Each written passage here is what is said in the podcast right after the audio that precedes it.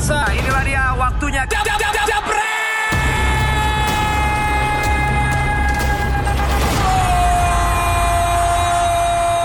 Oke, balik lagi bersama VSP. ngomongin Inter nanti dulu ya. Kita ngomongin eh, salah satu tim favoritnya produser kita, Gita Mahyarani yaitu Arsenal. Aduh, ini udah settingan nih. Pantes ini nih. nih. Gokil ya, pelatihnya bisa galak juga katanya nih. Kalau dilihat dari babak pertama, shot on goalnya cuma tiga. Tapi kalau di babak kedua kebalik ya, Hah? Leeds-nya justru yang eh, tiga kebalik. ini, ini ini pengaruhnya seberapa besar nih si Arteta? Apa yang membuat Arsenal begitu galak di babak kedua nih? Emang galak Ji? Biasa aja sih sebenarnya. biasa aja ya. ya. orang golnya juga cuma satu. topik.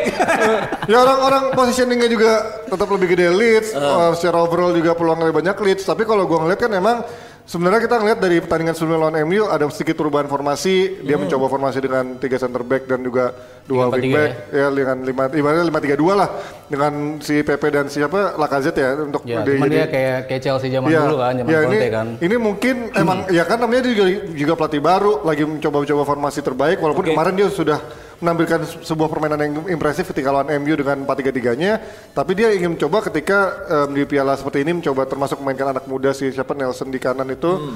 Ya ya mungkin nggak works gitu dan dan tapi inilah kalau gua ngelihat si Arteta ini di pinggir lapangan aja dia benar-benar kayak copycatnya Guardiola loh. Cara dia berekspresi, cara dia memotivasi pemain-pemainnya, mungkin emang dia lebih banyak lebih lebih apa lebih banyak touchingnya, lebih banyak meluknya, lebih banyak lembutnya. Kalau Guardiola kan main tampar-tampar aja kadang-kadang kan. Nah. Kalau dia tuh benar-benar benar-benar copycat, tapi benar-benar copycatnya Guardiola dari cara dia berekspresi, memotivasi dan dari teknikalnya mungkin ya kita belum bisa ngelihat sekarang seperti apa. Cuman kalau gua ngelihat dari gua mungkin ada sedikit setujunya sama Justin ketika em, hanya dalam beberapa pertandingan sudah ada improvement yang benar-benar kelihatan dari cara mainnya minimal perubahan permainannya.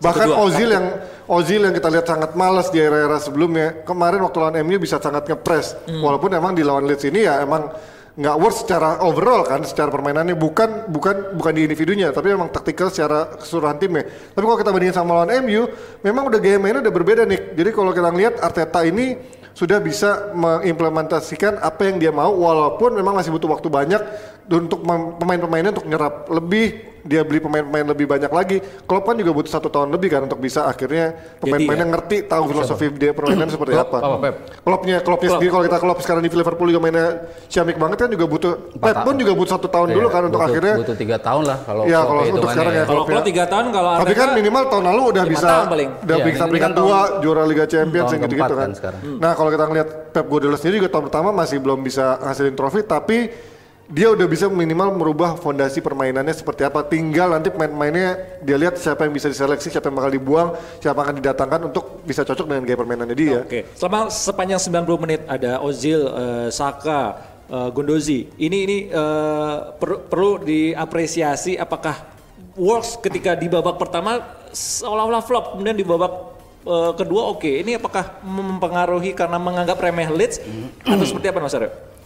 Ya, eh, kan kalau kita lihat komparasinya kalau lihatnya laga lawan MU ya. Iya. Laga lawan MU itu emang gua akuin itu Arsenal yang sama sekali berbeda. Itu yang tadi eh, Panji coba tekankan kan. Iya. Memang kelihatan banget gitu eh, gaya-gaya permainan kalau kita ngeliat Arteta tadi persamaan yang ditunjukin Panji kan mungkin lebih pada gestur ya. lapang, iya. Di pinggir lapangan segala macamnya gitu. Cuma dari sisi permainan itu Nah. juga pep banget dalam artian dia bisa membelah lapangan menjadi 9 kotak. Itu kan yang yang biasa di- dimainin oleh Iya. Pep bahkan 12 kotak kan. Pep kan dibagi 4 ke sini, 3 ke sana, ada Copycat 12 ya. kotak. Berapa kotak masing-masing di situ lu harus menangin duel melawan jumlah pemain yang lebih banyak. Makanya pemain Arsenal kan muternya begitu begitu bagus kan Dan pastinya ada taktik segitiga itu loh. Kan Iya. yang Pep Guardiola selalu maunya ada main Betul. segitiga. Pokoknya simple. Si ada dua opsi ada itu kan. dua pemain Dua yang dua pemain yang bisa Mendekat. hanya melawan satu pemain. Makanya Aaron Wan Bisaka kan kayaknya kesulitan banget kan. Dia bingung jaga Kolasinac Iya. apa jaga Aubameyang. Aubameyang, Ada ada di situ. Ketika bergeser ke sini pun posisinya ada ada ada PP juga di situ terus kadang-kadang Aubameyang juga nyasar Geser. ke sisi kanan. Ada Ozil juga yang bantuin PP. Jadi ada ada kotak-kotak di mana dua pemain Arsenal melawan satu pemain MU. Oke. Di belakang pun seperti itu. Ada ada perpindahan-perpindahan pemain yang kalau kita lihat awalnya menjadi eh, empat back kan awalnya Arsenal berjalan dengan empat back. Lalu ketika mereka bermain, Kolasinac kan jauh banget ke depan. Sementara Saka yang turun ke sini menjadi eh, apa back kiri yang bisa dikatakan sebagai back back kiri eh, bayangan ya. Iya. Dia ada di posisi itu, tapi di situ membuat pemain-pemain yang ada di sisi kanan eh, MU, MU. kayak James gitu kan bingung kan. Bingung. Gua Jangan harus siapa nih? gua harus ngepres Saka, tapi di sini nanti Kolasinac sama Aubameyang kosong nih bisa nyerang si Wan Bisaka. Oke. Iya, iya. Ketika dia nyerang ke sana, Kolasin apa dari sini Saka bisa ngasih umpan jauh. Yang itu menjadi kekuatan Arsenal kemarin kan lawan MU ya. Kita bicara MU dulu. Saka dan juga eh, David Luiz David berapa Luiz. kali melakukan umpan-umpan jauh. PP ke sebelah kanan, ke kiri, Kolasinac yang ada di, Oke. di posisi itu. Ada perubahan-perubahan elementer yang betul-betul kita bisa lihat ketika melawan MU. Manchester United. Cuman harus kita ingat, United kan dari dari sisi taktikal lemah, dari sisi skema permainan Oh. lemah banget. Mereka mereka di press kayak gitu, di eh, ganging up dua lawan satu, bingung, Bingung. harus ngapain. Umpan-umpan jauh, balik lagi possession dipegang Arsenal lagi. Nah, ketika lawan Leeds itu hal yang berbeda kan. Leeds tahu bagaimana cara bermain, walaupun sisi kualitas pemainnya mereka tidak sama dengan United, bahkan bisa dikatakan jauh di bawah Dukung Leeds dibandingkan ke Premier 14 tim di Premier Iya, League mungkin iya. kualitasnya eh, kalau kita bicara individu jauh di bawah mereka. Cuman collectively mereka tampil luar biasa. Mereka tahu apa yang harus mereka lakukan. Mungkin mirip-mirip dengan Sheffield United. Dengan materi yang biasa-biasa aja, cuman mereka tahu apa yang akan mereka mainkan dengan materi yang mereka punya. Nah, ini menjadi ujian bagi Arsenal. Ketika melawan tim yang tidak jelas permainannya seperti United, mereka bisa menang telak. Leeds lebih baik- Da- dari lebih sisi ya? permainan gua akuin telak Arsenal memang layak menang. Cuman kan apakah itu bisa continue dalam beberapa pertandingan? Nah, ini yang belum teruji dari Arteta. Kita bicara satu pertandingan. Bahkan di beberapa pekan sebelumnya kan juga ini kan Seperti baru kemenangan pertama. lawan kan? juga seri kan. Lawan MU kan kemenangan pertama Iya. eh, di era Arteta. Artinya kan dia tidak bisa langsung memberikan hasil walaupun dari sisi permainan sudah ini, Udah tapi berubah kita ya. bicara hasil yang dibutuhkan oleh eh, oleh Arsenal saat ini kan hasil kan Iya. untuk mereka bisa Yang penting naik menang. an- an- untuk mereka bisa naik ke atas. Untuk bisa lolos kemarin juga yang dibutuhkan juga hasil kan. Walaupun mereka bermain jelek, tapi mereka Penting bisa hasil. menang dengan skor 1-0. Artinya ya mungkin dari dua sisi ya. Kita lihat dari sisi permainan sudah mulai membaik, tapi apakah kita bicara long term bisa dipertahankan oleh Arteta? Lalu kita bicara ugly win. Mereka juga bisa melakukan itu, walaupun Oke. mereka kalah, eh mereka eh, dari permainan kalah, possession kalah, segala macam kalah, tapi mereka bisa memetik pertandingan. Jadi ada kombinasi mungkin yang bisa gue katakan dari sisi permainan sudah dihadirkan oleh Arteta dan dari sisi non teknis tadi yang seperti Nico singgung di awal, dia bisa memecut pemainnya Babak untuk kedua nih. bisa tampil lebih bagus di babak kedua. Nah itu ada ada mungkin sisi positif ya dari kehadiran Arteta di Arsenal. Oke, apakah ada pemain yang tidak sesuai sejauh ini dengan polanya Arteta seperti Lacazette yang suka terlalu lama menghold bola, gocek-gocek baru nendang kan gaya seperti itu sudah sudah sering kebaca seperti itu. Ada pemain lain nggak selain Lacazette tapi memang Lacazette kurang perform semalam. Kalau Lacazette mungkin deep, deep informnya kan mungkin udah di awal musim udah termasuk agak parah lah Iya. dibandingkan musim pertama dia dia begitu bagus excel bola-bola yang eh, umpan-umpan datang ke dia dengan sekali sentuhan dia bisa laku- eh, melakukan gol.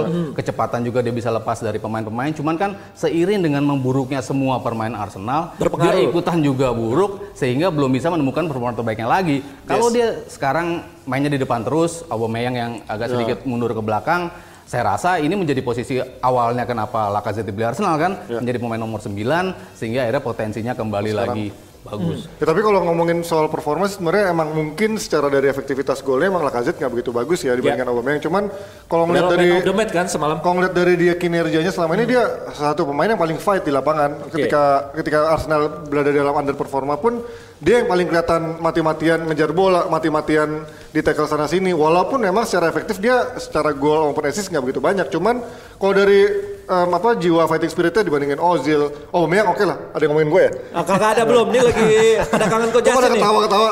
Iya iya. Kok Terus lagi liburan? Kalau itu emang Lacazette emang sejauh ini emang walaupun nggak efektif secara striker, tapi gue bilang dia emang ada tipikal striker modern yang dibutuhkan Arsenal, makanya dia selalu hampir selalu dipakai juga karena nggak cuma jadi striker tapi dia juga selalu bisa menjadi apa motor serangan di depannya ketika memang Aubameyang lagi nggak ada ataupun misalkan main-main lainnya memang menjadi butuh supply. Ini ada yang komen ngapain sih Ji? ngomongin Arsenal, ngomongin MU aja. iya, memang ini. Cuman kalau bicara tadi eh, Panji bilang Ozil bisa membaik, berarti ini kan sinyal bagus kan. Ya. Akhirnya Arteta tuh bisa paling tidak mengembalikan pemain-pemain yang tadinya bagus tapi turun. Satu udah kelihatan Ozil, Saka juga udah tampil bagus Oke. banget. Nggak jadi jual ya, Arsenal jadi jual, Iya, bagus nih. Sokratis lah biasanya blunder sekarang. cuma juga jadi bagus. kayak tembok Jadi nggak jelas gitu kan. kehadirannya tuh kan bisa bisa membuat pemain tuh tampil optimal lagi. Iya, iya. Khususnya Percaya diri. Ozil, dia menjadi pemain yang paling banyak berlari loh ketika lawan United Ya, itu benar, kan benar. Iya, itu kan benar. itu Itu kan lihat, dari banget. dari dari distance coverednya dari jumlah eh, kilometer yang dia dia dia apa dia raih Hmm. paling banyak dibandingkan pemain-pemain yang lain yang ada di lapangan itu kan artinya dia bukan pemalas sebetulnya cuman memang tidak Nggak menemukan cocok kayak tipe apa pelatih. ya, gimana untuk gue tampil bagus lagi nah di bawah Arteta sudah mulai terlihat paling tiga di awal-awal Makanya ketika gue ngeliat Ozil bisa ambil kayak gitu lawan United, gue liat no, Gokil ya? Nggak no hope nih buat MU nih. Ketika Arsenal yang bego aja dengan skuadnya kayak gini aja bisa akhirnya mainnya kayak gitu dan Ozilnya Ada yang nggak terima dibilang bego dan, Arsenal. dan Ozilnya mainnya kayak gitu lawan MU yang ya itulah bilang-bilang wah ini berarti emang udah MU no hope nih gue bilang kok kayak gini. Oke, siapa yang mau pingin pemain-pemain yang dulu disebutin pada dijual? Gak bakal dijual sama Arteta. Ar- Ozil sampai Saka lagi. Siapa yang mau dijual lagi? David Luiz? Gak bakal Enggak. dijual. Alah. Oh, dia masih Bakal butuh masih ya. butuh pengalaman dan senioritasnya dari pemain-pemain itu sih Nick Di- eh, terlepas dia harus langsung buang-buang kayak gitu aja. Oke, next kita akan bahas nanti malam pertandingan suruh. Oh iya iya, iya. kita akan kasih lihat ini hasil drawing eh bakal ketemu Bournemouth di ajang eh, FA Cup. Coba kita lihat. siapa ketemu Bournemouth Ini ada grafisnya nggak sih? Ada tuh tuh tuh kita tungguin ya. Jeblas. siapa yang ketemu Bournemouth Nah, MU ketemu Wolver eh iyalah.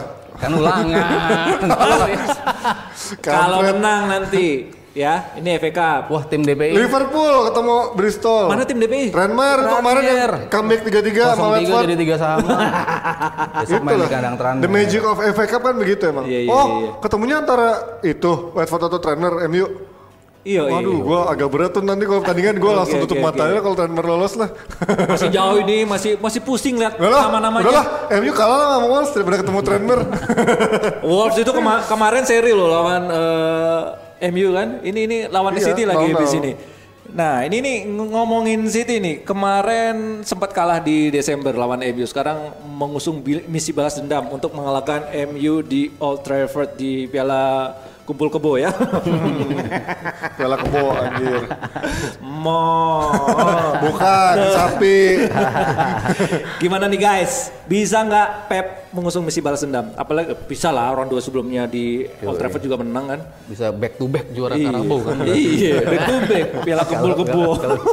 Ya kalau gini MU nying- MU yuk, fans MU. nggak MU nyingkir ke FA Cup aja kayak gini. Enggak, tapi Terlalu pede Solskjaer. Nah ini apa pun yang terjadi dia akan terus senyum. Tah, tapi kalau gua ngelihat memang em, bedanya ketika tadi lawan Arsenal, Arsenal itu kemarin disiplin banget nih waktu eh, ketika kehilangan bola langsung cepet untuk balik bertahannya. Ah. Ini yang gua ngelihat beda banget dari cara mainnya Arsenal sebelum-sebelumnya. Karena ketika kemarin eh, di eranya Emery sama di era siapalah itu namanya yang pelatih tua itu.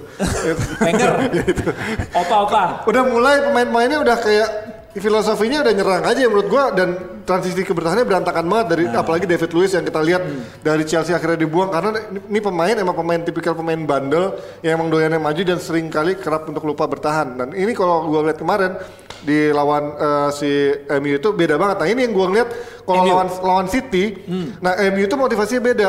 Kemarin gua ngeliat MU itu karena kayaknya gua rasa nganggap bertahan, eh nganggap remeh banget karena eh, biasanya kan kalau kata remeh siapa nih, Arsenal. Oh, Arsenal, Ah, oke. Arsenal kan, karena kalau kata Fergie, kata Fergie kan, let Arsenal play and then and then we, we are counter apa kita akan segera counter attack. Dan Attack. itu akhirnya berkali-kali terbukti dan 8-2 termasuk yang skor 8-2 dan berapa tahun setelahnya itu justru Arsenal attack dan Ya. pressing lagi kan Iya, ya. biarkanlah MU akhirnya ntar counter attack dengan gampangnya dan itu yang mungkin gua yang gua rasa memang itu akan di- dibayangkan oleh adalah seperti itu tinggal ngandelin bola-bola counter Rashford, Daniel James dan Martial tapi ternyata nggak worse karena Arsenal bermain sangat rapat dan bermain sangat cepat untuk transisi bertahan.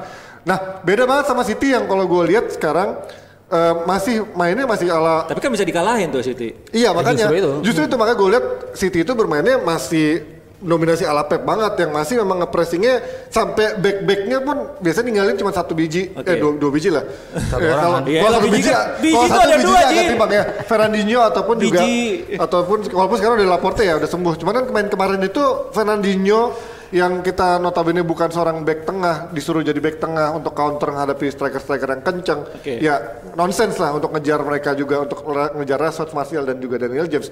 Tapi kalau kita lihat terus game mainin Martial, James dan Rashford ini terus-terusan kayak gini, bakal dibantai juga. Karena J- apa James sama Rashford itu waktu lawan City yang teman kemarin itu bisa ikutan ngepres ketika lagi bertahan eh ketika lagi bola kehilangan bola. Oke. Kemarin lawan Arsenal kagak ada tuh tiga orang yang ikutan bertahan, cuman ikut-ikutan ngebayangin doang. Jadi menurut gua kuncinya apakah striker-striker ini mau Ikut bertahan bertahan, oh. bertahan apa enggak kayak kita nonton Liverpool mana ada salah sama Mane nggak turun ke belakang ikut Pasti ikut bertahan ngebantu. ngejar bola juga. Kalau Rashford cuman modal ngeliatin terus melet-melet. Nunggu- nunggu iya bola, nunggu bola, bola gitu. Mau ngejar bola Mungkin kalau lawan, lawan City nanti motivasinya beda nih. Apa? Oh, sesuai nanti. Iya. Seperti yang dilakukan di Kalau Emirates. kalau eh, kemarin Eh, apa si Panji kan bilang maksudnya Ole itu strateginya khususnya lawan the big six kan dia emang seperti itu kan. Iya. Counter attack. Let membiarkan mereka lah. bermain lalu mereka melakukan counter dan itu kebukti lawan Spurs bisa Ya, melakukan- lawan Liverpool juga bisa nahan lawan kan. Liverpool bisa nahan, lawan City bisa menang.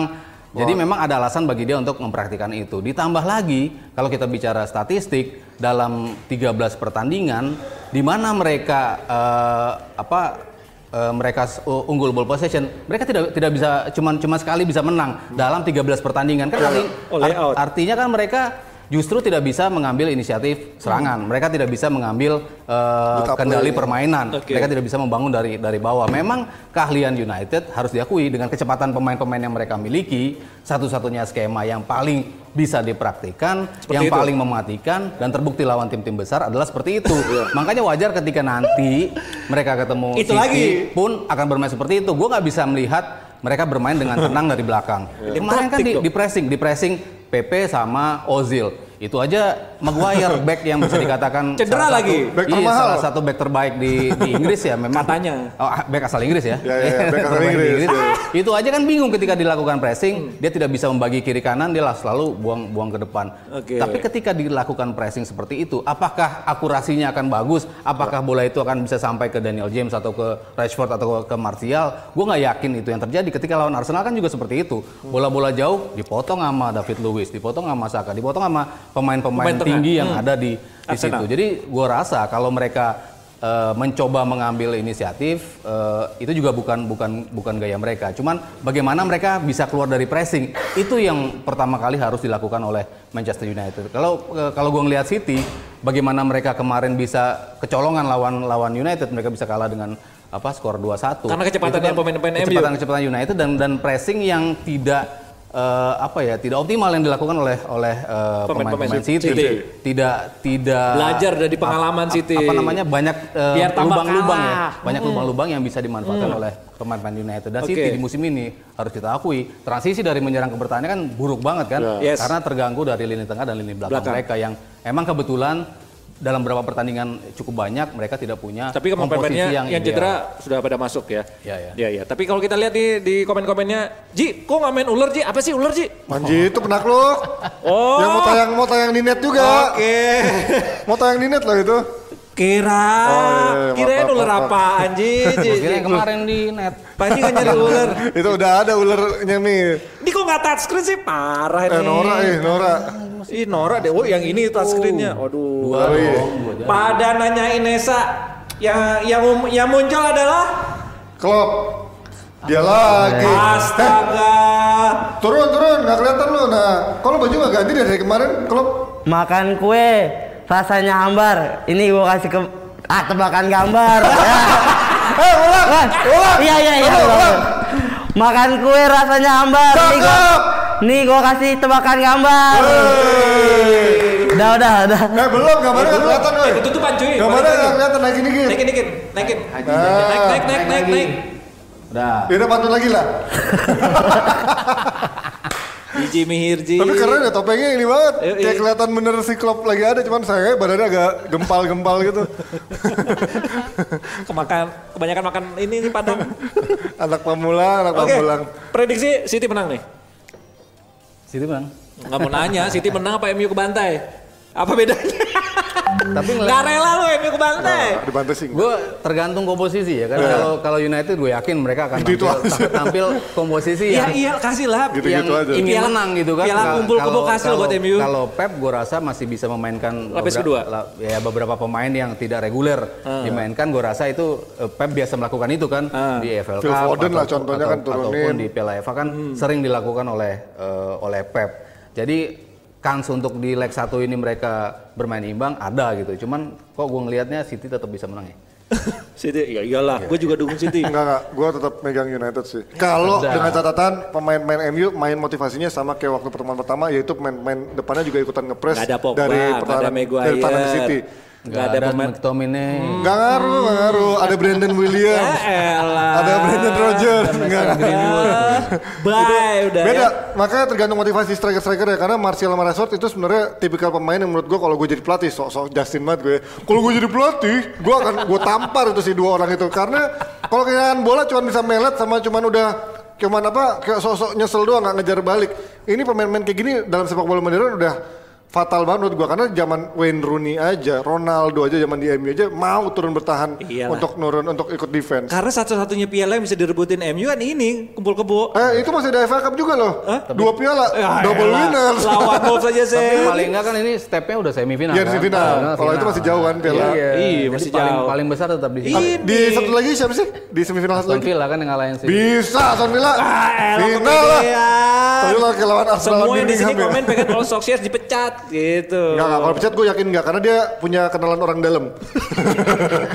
karena Solskjaer punya kenalan orang dalam. Jadi minimal sampai akhir musim gue yakin dia akan tetap dipertahankan sih. Kalau MU kalah, Kalau MU kalah, nggak mungkin. Ah, ya udah. gue tetap masih tetap yakin kalau MU masih punya peluang untuk menang. Oke, sekarang kita kasih kesempatan Panji buat ngomongin Inter. Oke. Oke, kita cabut. Eh pertanyaan dulu lah, masa langsung ngomongin? Tanya dulu. Apa emang nanya Inter kenapa?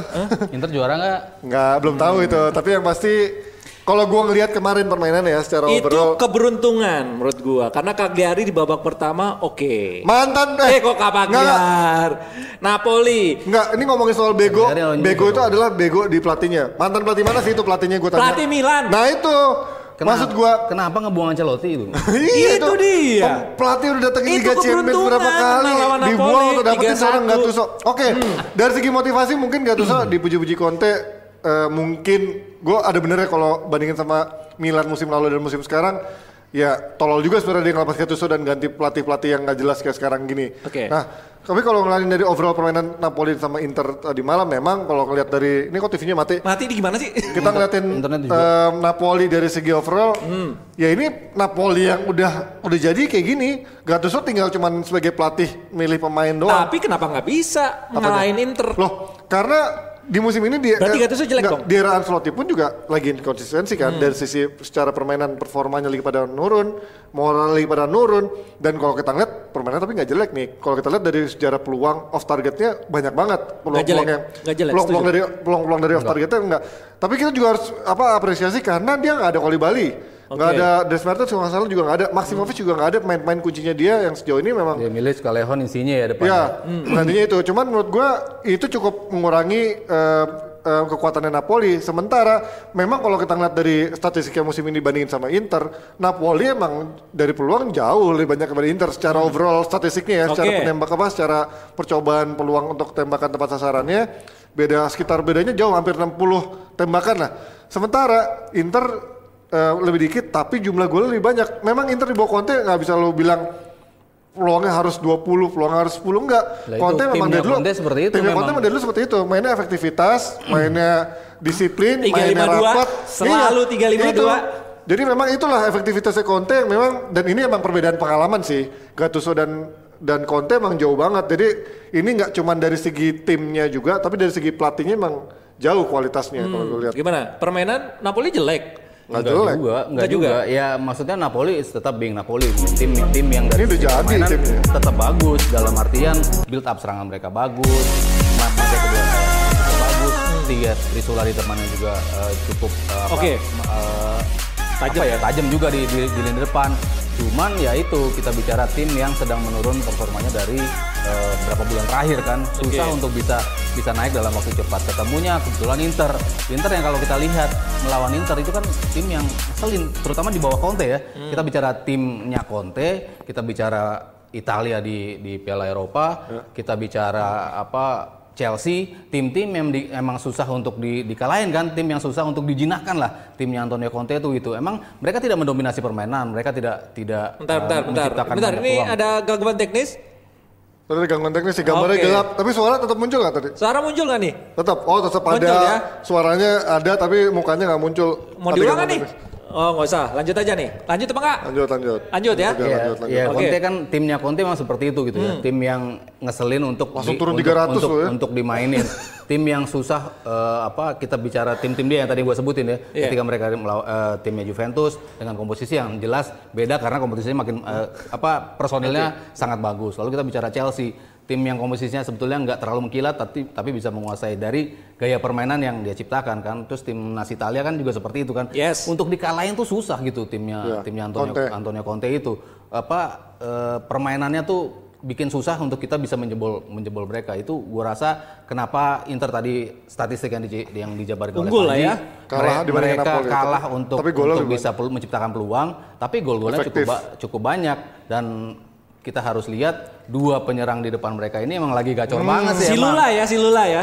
Harmonisasinya Luka- lagi Lukaku banget sama Lautaro Lautaro Martinez. Lautaro memang dari musim-musim kemarin gue udah bilang ini memang striker utamanya Ini ketergantungan nggak sih sama Lula? Si Inter harusnya. Nah, So- ini yang harus kita lihat ini kan. Lumbung golnya Inter Ba- kebanyakan baru dari dua pemain ini pengen loh. gua tanya ke Panji ketika salah satu dari mereka tidak bisa bermain bukan dalam satu pertandingan ya Ji kita bicara tiga empat pertandingan Nah, satu- salah ini satu Sebenarnya kemarin ada pertandingan apa yang mereka nggak ujian. nggak bermain bersama juga akhirnya sempat berantakan tuh. Tapi kan waktu itu juga belum ada Alexis Sanchez dan nah sekarang Sanchez sudah mulai agak sembuh. Hmm. Ya gue sih berharap Sanchez nanti adaptasinya lebih cepat daripada sebelumnya karena kan kemarin baru main bentar udah golin tapi cedera lumayan lama kan. Oke. Nah ini gue harapin ketika memang em, Sanchez ini bisa jadi pelapis yang tepat ketika memang ada sa- salah satu dari minimal Lautaro deh. Karena Lukaku menurut gue nggak punya penggantinya sih. Karena dia nggak punya pengganti yang sepadan ketika eh, cedera nanti. Nah ini yang gua menurut gua ujian terbesar adalah ketika Lautaro dimainkan sama Sanchez itu apakah bisa bisa bersatu padu. Tapi sekarang dengan adanya Barella udah sembuh, Sensi juga udah sembuh. Iya. Ini jadi kekuatan lagi karena kemarin lumayan lama loh kehilangan si Sensi dan Barella berapa pertandingan Sensi lama banget. Oke. Abis pertandingan Barcelona tuh hilang total. Padahal Ya, Sensi ada satu, tuh ya. iya ada satu salah satu Sensi, pemain yang paling paling kreatif, uji. paling membahayakan lini pertahanan lawan. Jadi gue masih yakin eh, ketika nanti Sanchez bisa on ya bisa jadi pengganti yang tepat ketika satu Lula ini ada yang Si Lula cedera ini. lah, absen. Oke, Atau tadi Januari juga beli tapi kira-kira juga- siapa yang mau dibeli nih? Nah kan Erikson ini akhirnya udah dibantah kalau misalkan Bye, eh, Erikson, lupakan. eh, No, no, no. ya karena ini emang Vidal juga Ya Vidal emang masih tetap karena kalau Vidal cabut Barcelona udah lagi keplek-keplek kayak gitu juga kan pertahanannya.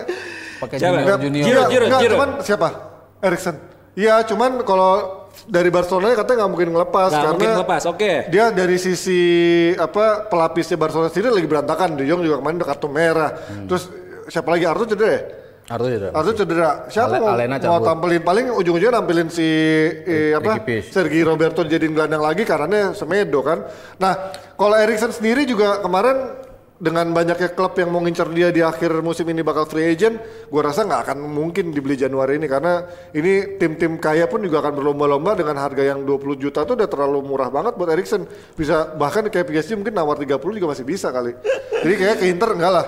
Malah kalau gue bilang sih tengah sih nggak dibutuhin Inter ya Tengah dibutuhin. Eng- enggak sih kalau gue lihat kan Udah cukup melimpah. Kalau gue butuh satu pemain besar sih, Ve- Mario. Vecino bisa. ada. Maksudnya kan mereka justru kebentuk ketika ada Sensi sama Barella. Iya. Kan? Justru mereka tampil bagus ketika ada dua pemain yang Tapi eh, Veji sama sebetulnya kan nggak Ve- punya nama Veji gitu kan. Ya bagus bagus eh, di Serie A Veji gitu kan. Cuman Gigli. apa eh, secara apa, nama besar kan mereka tidak itu. Cuman mereka bisa membuat Inter tampil jauh lebih bagus dibandingkan di musim-musim sebelumnya. Jadi Oke. gua rasa perubahan di lini tengah itu tidak terlalu signifikan bagi bagi Inter. Conte. Tetapi di Striker. depan justru ketika dua pemain ini Absen. salah satu tidak bisa bermain ini gua rasa yang justru dibutuhkan ya Alexis kita nggak tahu kapan dia bisa cedera kapan dia balik lagi itu kan yang menjadi kendala dari dari Alexis dan kalau kita lihat juga Alexis. Lukaku orang tuh terlalu melihat dia sebagai seorang goal getter sebagai seorang pemain nomor 9 Yoi. padahal kan dia bagus untuk bisa menggiring dari sayap memberikan umpan berapa Golnya kali. Yang kemarin semalam. Lautaro juga diberikan umpan kan sama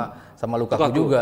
Jadi ketika Lautaro didorong ke depan bersama nanti misalnya ada pengganti yang lain nah ini Lukaku bisa agak di- digeser menjadi pemain yang lebih menyisir dari dari kedua sayap. Itu menjadi salah satu opsi. Atau satu lagi pemain di belakang.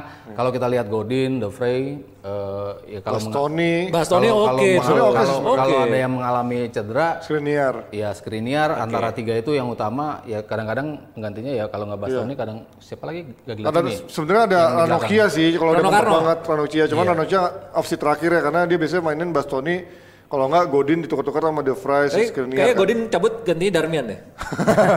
ya, tapi emang dia Darmian udah ngincar lama sih. Tapi kan sekarang di Parma pun mainnya juga cukup lumayan kan. Oke. Karena di bek kanannya sendiri dia nggak punya pelapis yang tepat tuh untuk gantiin D'Ambrosio. Bahkan kadang-kadang Andrevas suka taruh jadi bek kanan juga sama si Lazaro juga suka, suka taruh jadi bek sayap juga untuk winger. Tapi kalau gua tadi gua bilang Mas Aryo di gelandang nggak butuh eh, apa pemain dengan nama besar gue bilang butuh karena kemarin ketika sensi Ca- eh, sensi absen waktu di Liga Champions itu itu kerasa banget ketika sensinya nggak ada Berarti dia nggak punya pemain satu playmaker yang Iya berkualitas. makanya dia akhirnya dikaitkan sama namanya Vidal, sama namanya Eriksen itu karena itu ketika dia Hmm. bermain di Eropa kelasnya jauh banget sama kita ketika bermain hanya di Liga Serie A yang cocok itu. Ibaratnya ya Milan aja sekarang levelnya nggak jelas di level mana. Jangan bahas Milan. ya gelandangnya emang butuh minimal kalau mau ber, gua ngomongin untuk untuk idealnya bermain di Eropa ya. Kalau cuma ngomongin Serie A sama Coppa Italia doang lah nggak butuh pemain tambahan sih. Gua rasa dengan pemain ini doang cukup sih Yang penting Inter minggu depan ini lawannya sama-sama mengusung formasi 352 yang suka lagi ngebantai-ngebantai Atlanta. Atlanta kan Yoi. ngebantai siapa ngebantai Lagi keran golnya lagi open dol lagi Iya, dol. sebelum ngebantai 5-0 ini ngebantai siapa? Ya kata pokoknya AC Milan gol. 5-0. Sosok nggak inget. Eh, cuman, cuman kalau Ini nih kenapa sih apa- Milan kalau gua nggak mau ngomong ngomongin Milan. Kontenya Chelsea kan dia nggak punya gelandang kreatif juga kan Ji sebetulnya kan. Iya, Kante sama Matic kan waktu itu kan. Iya iya, ketika- tapi kan ada ketika- masih ada Hazard kan di situ. Iya di depannya kan. Iya, maksud gua Salah satu ya, pemain. bedanya kan dia Hazardnya didorong ke depan. Kalau di sini kan dia dua striker Lautaro itu kan bukan pemain kreatif sama Lukaku kan dia butuh Iya, satu pemain lagi emang yang bisa jadi minimal kalau nggak bisa kreatif bisa nusuk. Ini kita nggak ada di Inter yang punya nama besar. Kita. Oke, siapa? ini abis ini ngomongin Milan, gua. ngomongin Milan gue mau cabut dulu ya, gue Eh. mau denger ini. Is back, bego banget itu pemain-pemainnya. Suso, buat apa? Suso, buat apa? Suso, Suso itu nggak ada gunanya, buang aja tuh. Kalhanoglu buang aja. Aduh. Siapa? Al Capitano buang aja tuh. Donnarumma pemain- buang aja. pemain- itu pemain gak ada pentingnya, gak ada gunanya, jelek banget.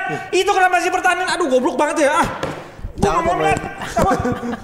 Eh, Calhanoglu tuh siapa lagi gelandang kreatif gua kalau itu Benacer anjir nih kayak lagi ini kalau lagi cepirit-cepirit gitu Benacer Siapa lagi sih? Emosi buang-buang kota pasti kan. Emosi buang-buang kota tau gak? Aduh, Sorry, bakuk gua banget. gak pernah denger itu nama pemain Rade Krunic itu siapa sih? Ah. Jujur gua gak tahu itu siapa. Krunic krunic tas kresek itu ah. Itu gua gak tahu. Ya itulah maksudnya.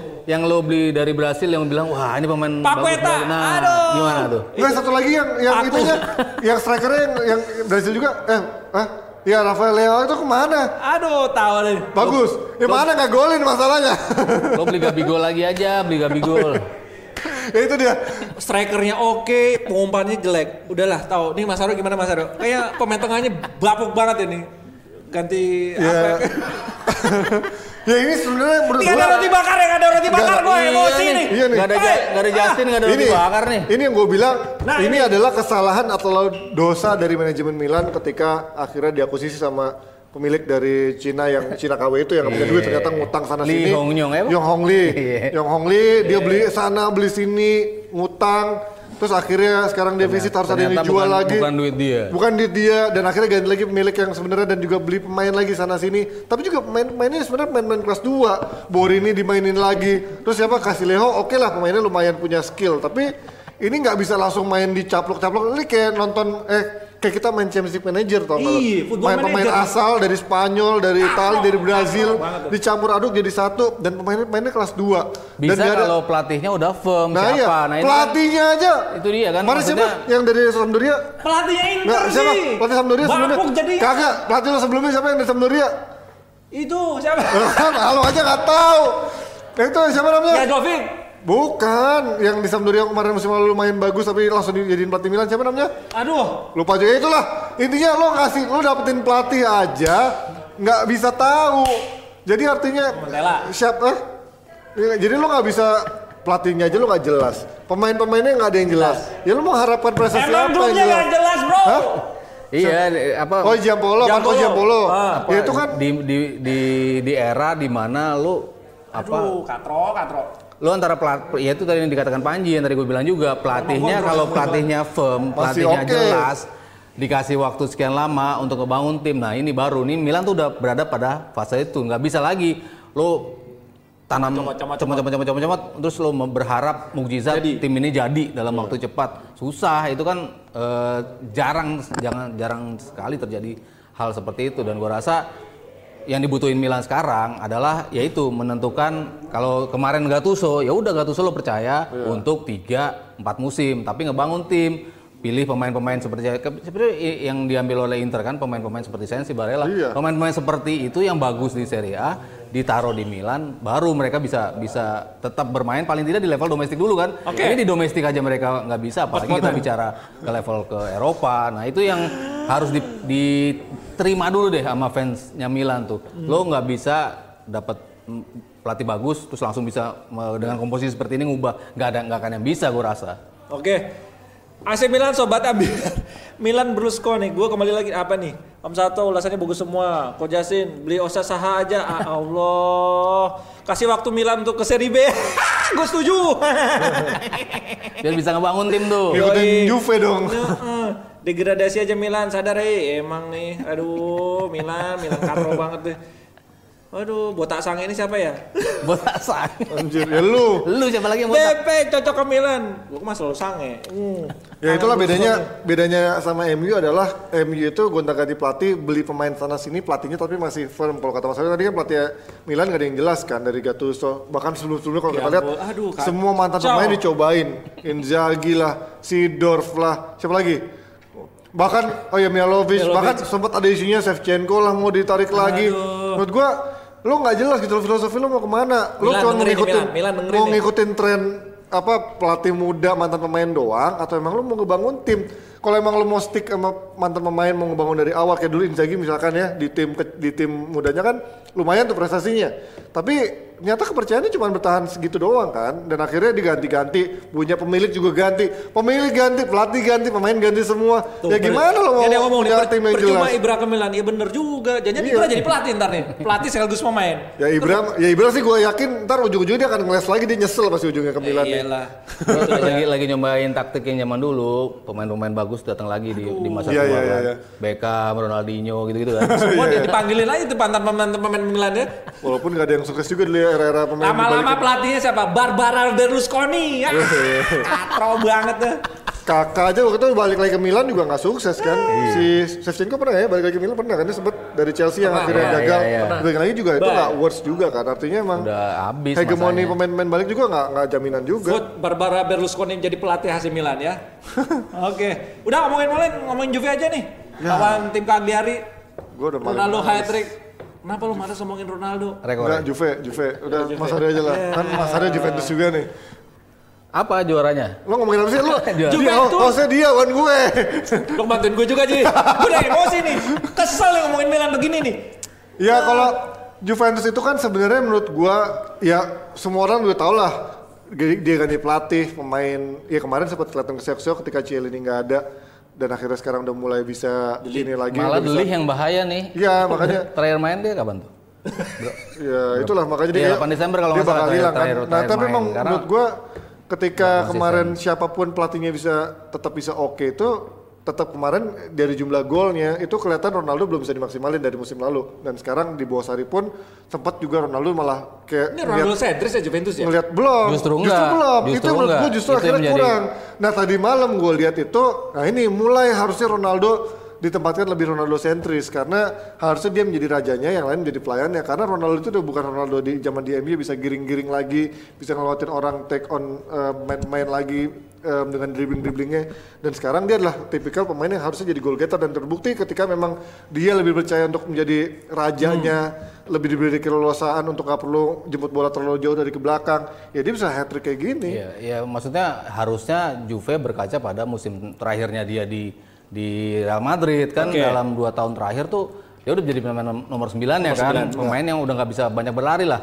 Nah di musim ini kan udah udah berapa kali gua kritik gitu kan, maksudnya Juve itu tidak melayani Ronaldo sebagaimana mestinya dan kelihatan kan gol-gol dia nggak sebanyak ketika dia tampil di Madrid. Madrid. Madrid, itu hampir semua pemainnya ngerti dia mau ke mana, dia nerima bola mas- apa lewat mana, siapa yang akan diajak two itu semuanya udah saling mengerti. Nah di di Juve. Juve berapa kali kelihatan ada salah salah passing antara beberapa pemain dari posisi sayap yang nggak tahu ke mana nih arahnya si si Ronaldo akan berlari. Cuman makin ke sini udah mulai kelihatan kan kalau kalau Ronaldo kita kasih bola terus, kalau Ronaldo mau bola atas mau bola bawah terobosan dia tahu menempatkan posisi di mana di kotak penalti dengan Oke. dengan begitu cepat. Nah ini harusnya tetap dioptimalin oleh eh, oleh Sari ya. Kalau gue lihat kan kalau dia dipaksa lari cedera makin panjang, recovery-nya dia juga makin panjang. Ini yang membuat dia tuh udah makin kelihatan usianya Usia. kalau dipaksa Uh. lari. Cuman kalau dia ngendon ya dalam tanda kutip di, di, di tengah, justru dia lebih efektif, dia lebih lebih itu dan dan- Positioning. dan, dan Dybala pun bisa meladeni dia, Higuain ketika hadir pun bisa memberikan umpan juga ke dia. Jadi gue rasa ketika dia menjadi sosok sentral lagi seperti dia di Real Madrid, justru ini akan menguntungkan Juventus. Ya, Juventus. karena gue lihat emang Sari itu di awal-awal pengen kelihatan eh, mencoba berusaha adil dulu sama timnya karena dia punya Higuain yang juga dulu jadi anak masih dia, dia juga punya pemain bintang yang Akhirnya yang paruh mungkin kedua, yang coba dan paruh kedua kebentuk udah. Iya, ya. dan dia gue rasa dia pengen berusaha menghilangkan ketergantungan sama Ronaldo. Ya tapi buat apa lo datengin Ronaldo kalau lo nggak bergantung sama Ronaldo? Yang penting cuannya bro. Lo lihat aja kemarin tahun baru Natal orang pada ngapa-ngapain di Serie Dia A. Dia di pa- air. dia bikin Workout. workout, nge-gym segala macam. Ini tipikal pemain yang memang nggak bisa lo singkirin gitu aja, nggak bisa lo gantiin. Ya emang ketika lo punya dia, lo harus bergantung sama dia. Walaupun memang ketika dia nggak ada, ya lo harus mikirin plan B-nya ketika Ronaldo nggak ada. Tapi selama Ronaldo ada, why not lo pakai dia se forsir forsirnya gitu loh. Sampai kapan nih ketergantungan sama Ronaldo? Sampai dia on fire kayak Ibra 38? Sebenarnya Sebenarnya udah kelihatan kalau dia tuh ya kalau kita lihat gaya mainnya balik lagi ke sisi sayap habis gua Habis. rasa dua Capek. tahun betul-betul habis nih Ronaldo karena recovery-nya udah lama gitu kan sementara ketika dia main sebagai pemain nomor 9 dapat knock di satu pertandingan dua laga bahkan satu laga laga kedua dia udah bisa balik lagi nah di Juve kan udah nggak kayak gitu Oke. dia butuh lima laga dia butuh empat laga dia butuh lebih dari tiga laga untuk bisa recover ke posisi semulanya ini kan artinya dari sisi metabolisme dari sisi badan tuh udah udah susah untuk ngimbangin kalau dia masih dipaksa untuk lari terus gitu ya. Iya. Cuma kalau dia tetap dimainkan sebagai pemain nomor 9, Oke. Higuain nyuplai dia, Dybala Bala nyuplai nyuplai dia. dia, ini justru bisa lebih panjang lagi rentangnya Ronaldo. Gua rasa 4 tahun masih masih bisa tampil.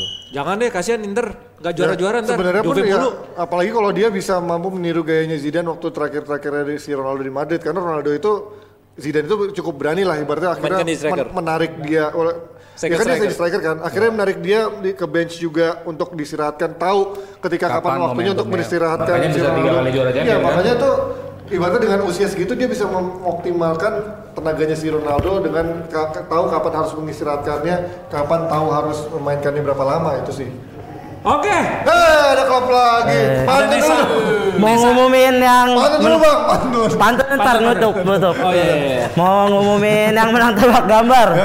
Bayu Prasetyo yang menang, jangan lupa DM. Terus pantunnya apa? Oh, pantun. Banyak namanya Bayu Prasetyo. Hah? Eh, Ada Emang cuma satu. apa? Itu yang tadi. Pep Guardiola, Pak Guardiola. Pepsi, Ah. Eh, kok nyebutin Bodyguard, ah? Oh iya ya udah. Bodyguard sama tadi apa nih? Biola, biola. Biola, iya. Yaudah kasih lihat muka lu dulu deh. Kasih lihat Jangan lu. jangan, nggak enak. Suaranya nggak enak, mukanya nggak enak. Yaudah sepatu lu dulu ya. Sepatu sepatu yang mana? Enggak enggak enggak. Yaudah pantun dulu bang. Pantun bang. Pantun. Ah, Bang Lop. ke ke Bogor naik kereta api. Ya. Cakep. Di Bogor ada pohon palem. Cakep. Jangan lupa nonton DPI Jangan. setiap hari jam 9 malam. Jiji Mirji. Oh buat jobreter saya mau kawin nih butuh palang pintu. Iya. Udah, udah, udah. Oke, ketemu lagi di episode besok malam di jam yang sama. Aku takut. Aku takut. Baik pemirsa, inilah dia waktunya.